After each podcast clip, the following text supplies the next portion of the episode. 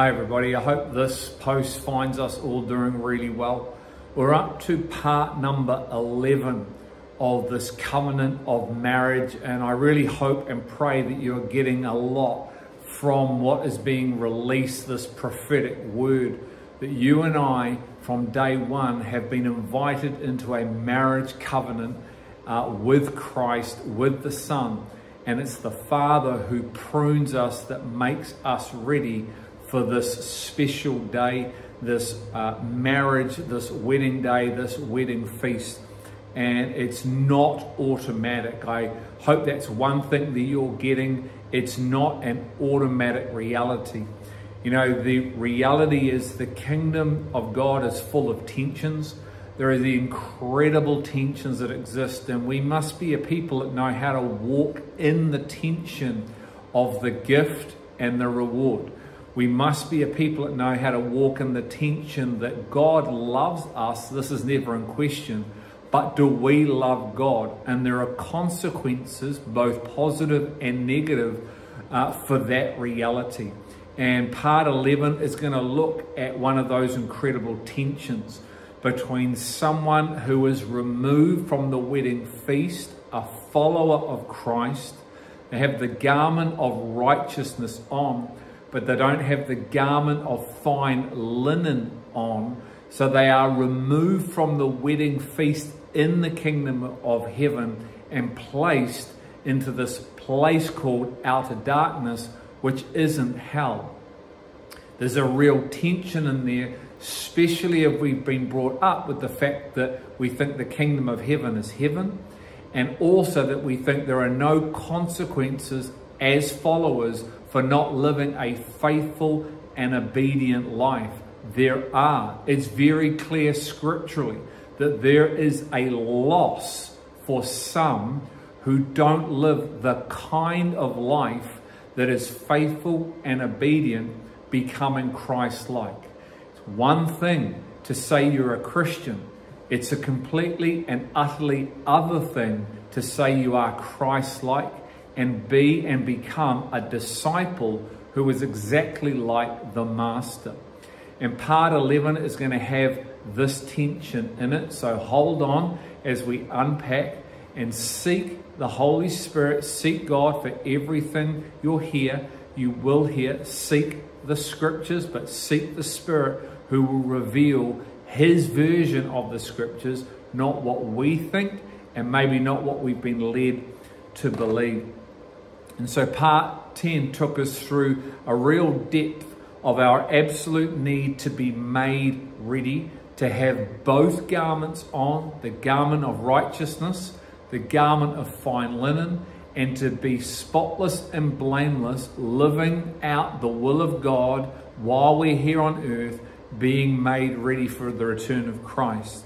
And part 11 is going to look at a consequence for not having the appropriate garment on, and as I've said, being removed from the wedding feast in the kingdom of God. So, Matthew 22 1 to 14. Jesus spoke to them again in parables, saying, The kingdom of heaven may be compared to a king who gave a wedding feast for his son. And he sent out his slaves to call all who had been invited to the wedding feast, and they were unwilling to come. That's a choice of heart, that's a choice of mind. You're invited, but you're unwilling to come.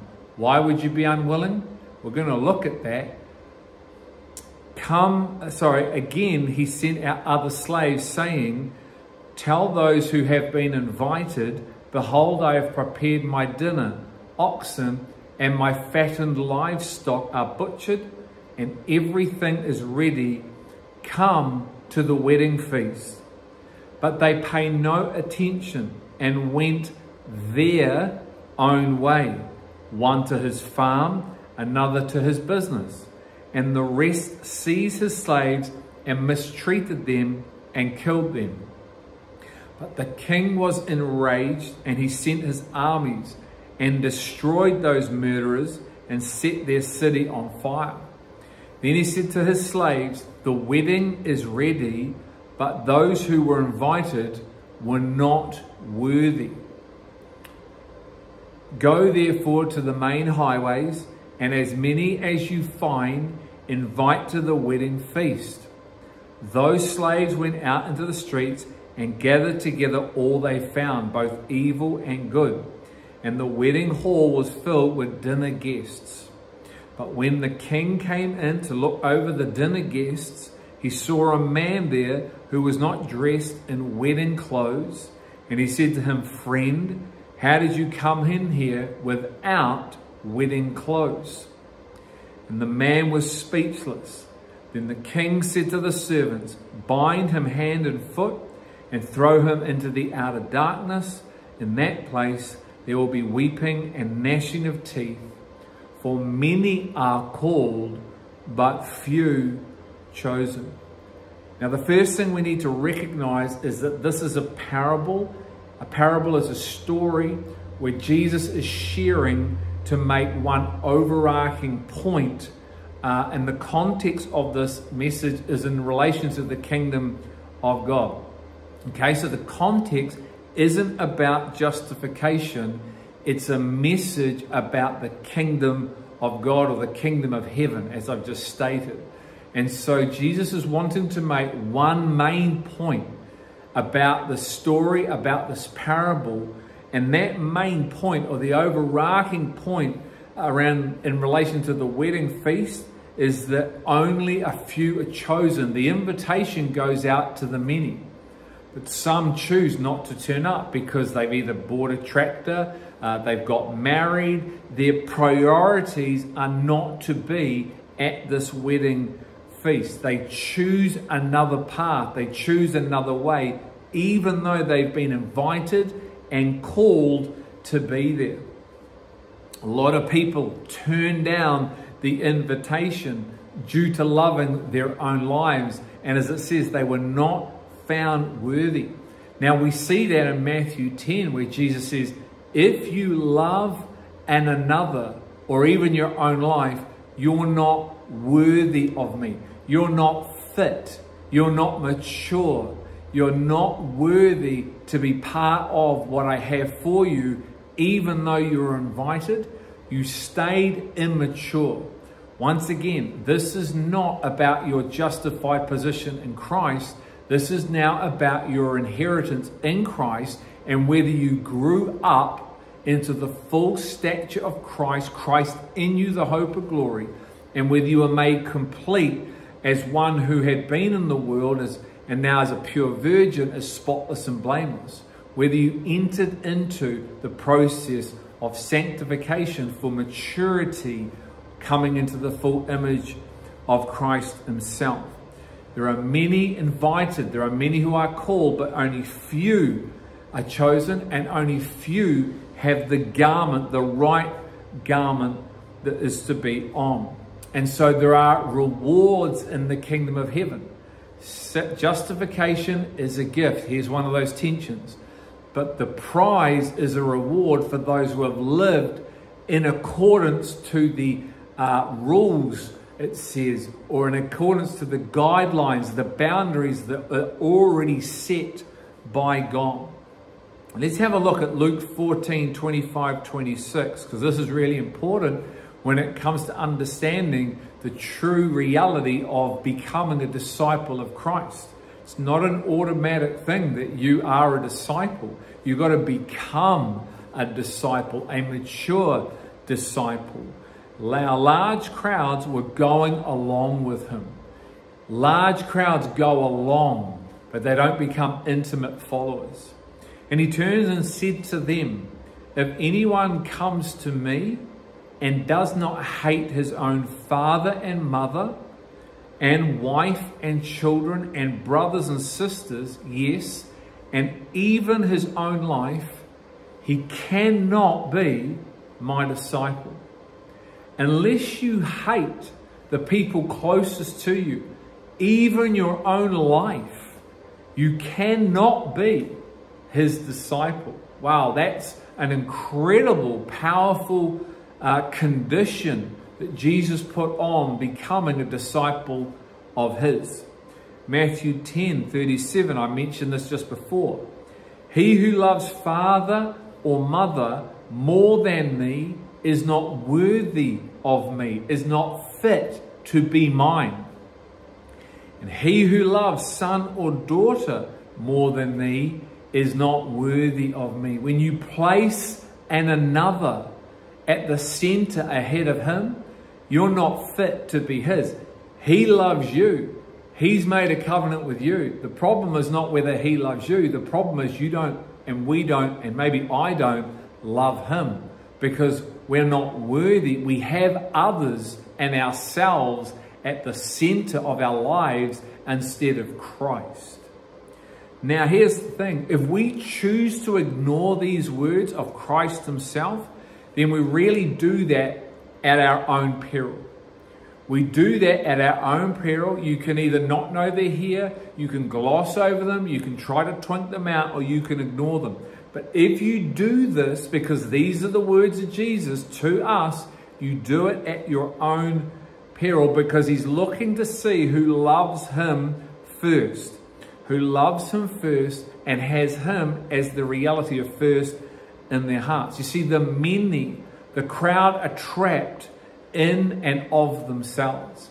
And this is why Jesus turns and looks to the crowd and he calls the crowd out. He says, if you want to be a disciple of mine, here's the standard that my spirit is going to bring you up to.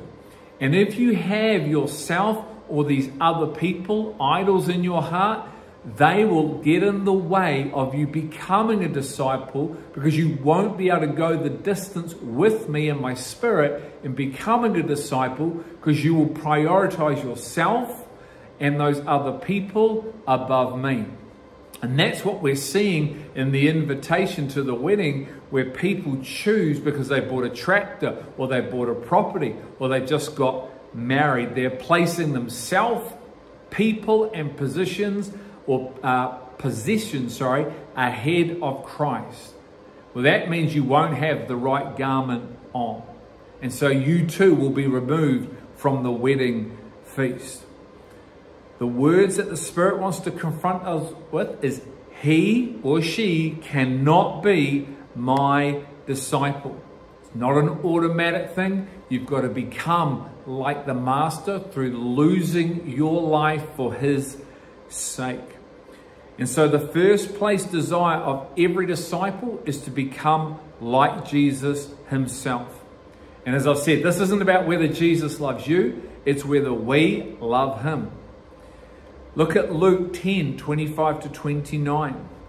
And a lawyer stood up and put Jesus to the test, saying, Teacher, what shall I do to inherit eternal life? And he said, What is written in the law?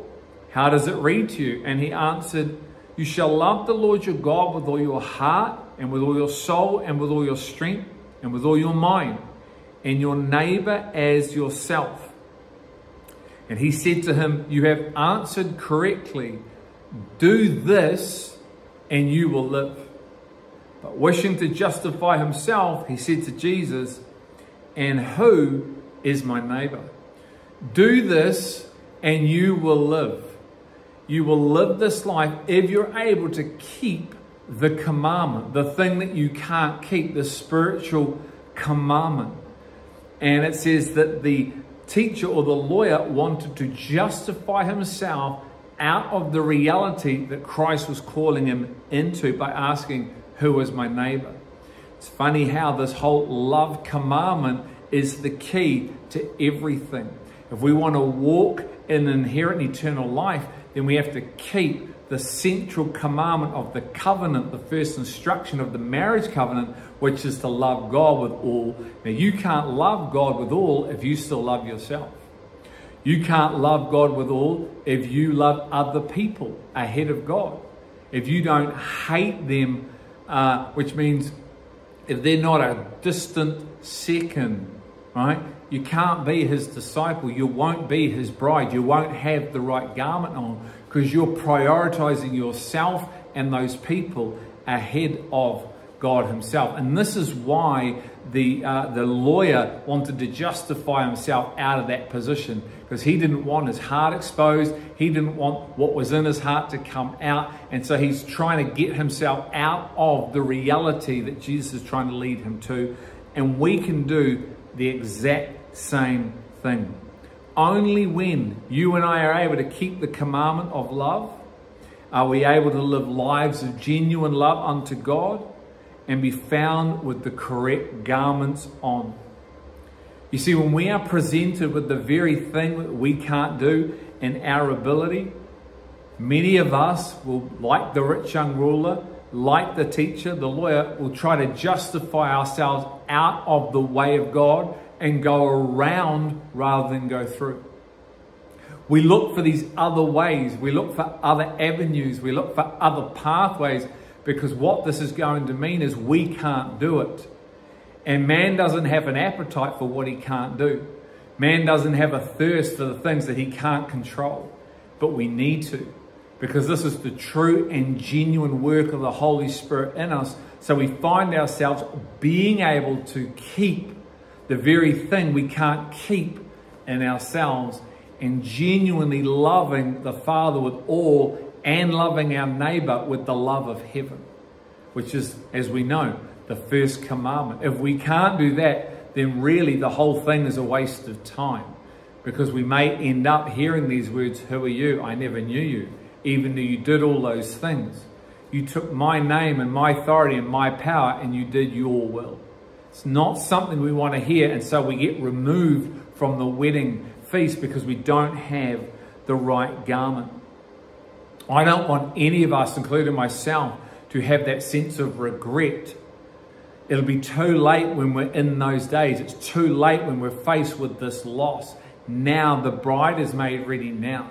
And I don't want anybody to uh, regret what you could have known, how you could have lived, what you could have experienced now, which is going into, into the future. But if we will not hear, if we don't want to take this to heart, if we don't take the words of Jesus seriously and truly allow them to pierce our heart and our inner realm and just keep playing Christianity, keep doing what we've always done, then we will probably find ourselves being put into outer darkness and not being part of the wedding feast that we were invited to, like we see many in Scripture, because we prioritize our own lives and we prioritize the love of others and our work and our sport and our career and our lives rather than losing those lives ahead of God and living for the will of God. So, the question that I want us all to consider is this Will you and I have the appropriate garments on at the wedding feast? Or will we find ourselves placed into the outer darkness, the place outside of the wedding feast in the kingdom of heaven? It's not hell, it's a place of shade, but we will have loss and regret because we'll be looking in, realizing that we were invited to partake of this but because we prioritize other things ahead of God, we won't experience it. Remember, this is not a love issue on God's part. God's love is never in question. It's our love in question. Do we love others more than we love Him? Well, He's saying we're not worthy if we do. He's telling us so we can get ready now. We can turn to Him if we are found out in this state receive what we need from Him so we make sure at the end of our lives we have the appropriate garment on. We have the garment of righteousness because we receive the blood of Christ. We have the fine linen garment, which is the righteous acts because we lived a life of righteousness, right standing in alignment to God, doing nothing from our own initiative, and we turn up with the right garment so we get to celebrate the fullness of life in the kingdom of God. Some questions for us. Why is it essential we are wearing the appropriate garments? Why must we live lives of love defined by God and not what we think or believe love is? Why cannot we be his disciples if we love others more than him? How does this loving others more than Him affect our lives now? And what steps of faith do you sense you need to take from going through this resource today?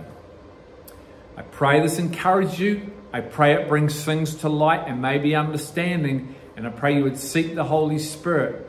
These are big things that we need to grapple with in the kingdom of heaven. Once again, this is not heaven and hell reality. It is a reward reality. It's an inheritance. And God wants and has invited us all to partake of the entire thing. We'll see you soon.